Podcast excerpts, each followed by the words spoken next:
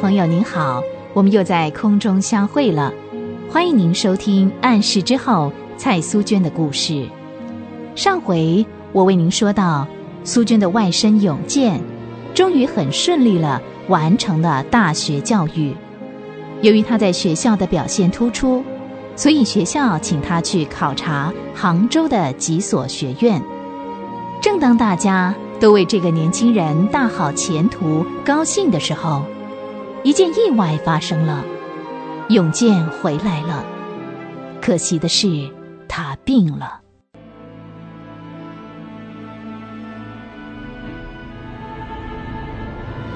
啊，老公，你说什么？永健病了？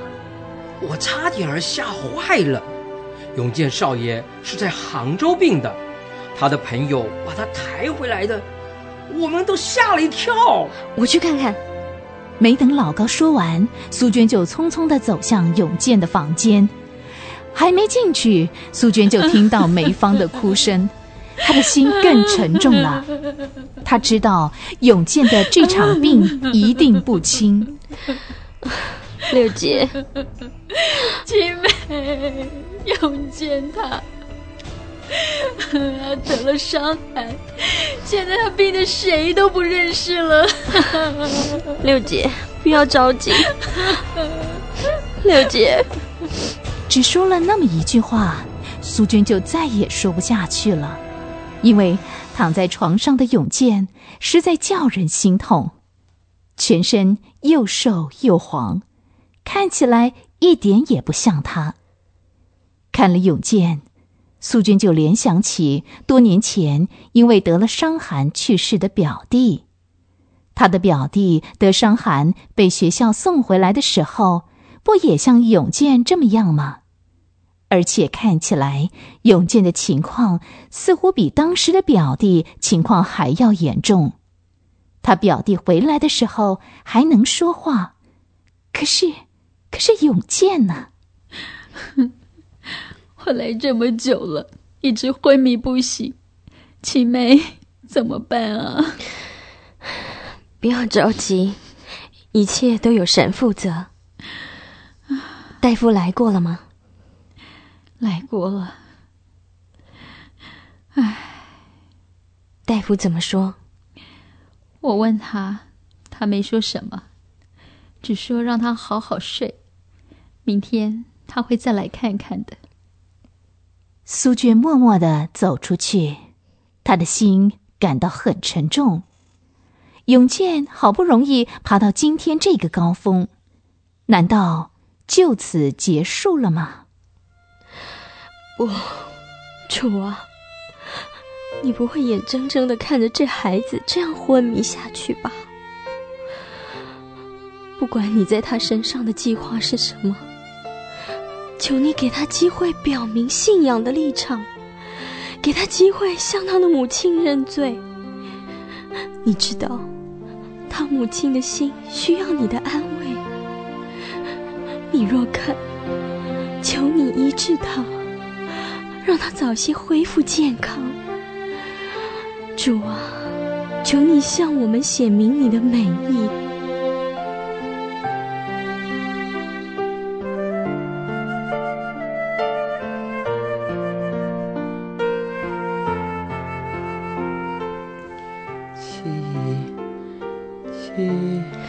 我我在这里，永健，我是七姨，你醒了。七姨，我我没希望了。胡说，谁说你没希望了？来来，先喝一碗鸡汤。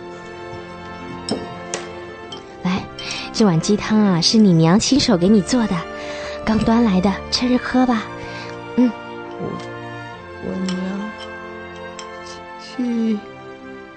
娘啊！啊，你娘啊！刚才送大夫出去，马上来，马上来。永健，先喝了再说吧，好吗？来喝啊！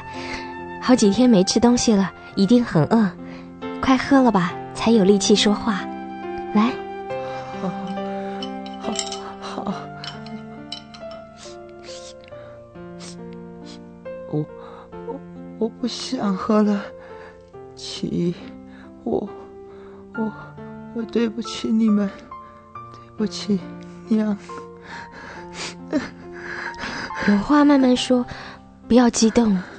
啊，你娘来了，六姐，永健醒了，他想跟你说话。永健，我的好孩子。娘，娘。苏娟听得出来，当永健用他全身的力气喊出一声“娘”的时候，他们母子间隔阂多年的心墙立刻消失了。他默默站在那里，为他们母子祷告。娘，不要哭，请您听我说。孩子，不要说，不要说了，好好休息。不，娘，我一定要说。这么多年了，我一直惹您伤心。您爱我，照顾我，宽容我。可是，过去的，娘不会记在心上。永坚，你不要说了。可是。我竟然像像一条恶狗咬您，伤您的心，娘，您真的能饶恕我吗？永杰。这时候，苏娟情不自禁的走进六姐的身边，默默的把手搭在六姐的身上。为的是想安慰她六姐的心，也希望他六姐能够抑制心碎的激动，为主得着他儿子的灵魂。娘，你，你，你饶恕我以前所有的罪恶吗？傻孩子，娘早就饶恕你了。你是我的儿子，我怎么会不饶恕你呢？可是，孩子，你听着，娘饶恕你只是一件小事，有一件大事你一直都没做。你要恳求耶稣赦免你，只有耶稣能够除去你的罪，也只有他能够洁净你的心。是。娘，我知道，我是要，我是要求耶稣赦免我，我要求他做我的救主。娘，你，你肯为我祷告吗？我再也没有力气说话了。好，好，我们一起来祷告。苏娟心里充满了快乐和感谢，一切都照着她们姐妹俩多年来的心愿成就了。永健的脸满是泪水，有他自己的，有他母亲的。苏娟悄悄地走出去，留下梅芳和他的儿子两个人在沉默中享受天上来的平安。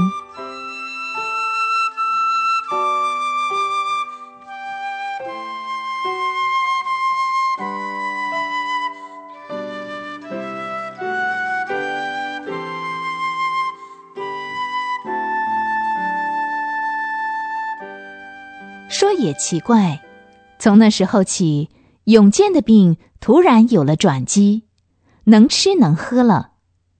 可是没想到，后来无知的佣人不小心给他吃了一些不干净的东西，使他的病又犯了。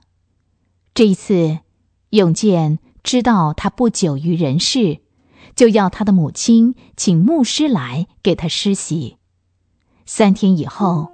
永健就离开世上了。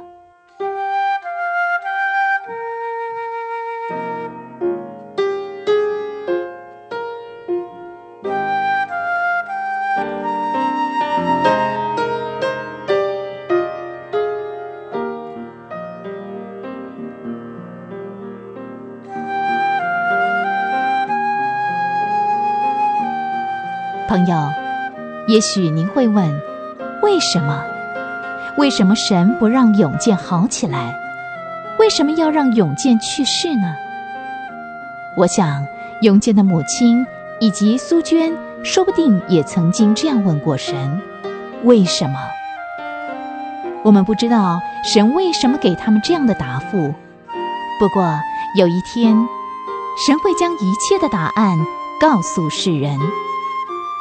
神的意念本来就高过我们的意念，神的道路也高过我们的道路。我们不要问神为什么，因为神给属于他的人安排的道路总是美善的。苏军的故事就为您讲到这儿了，我们下回再会。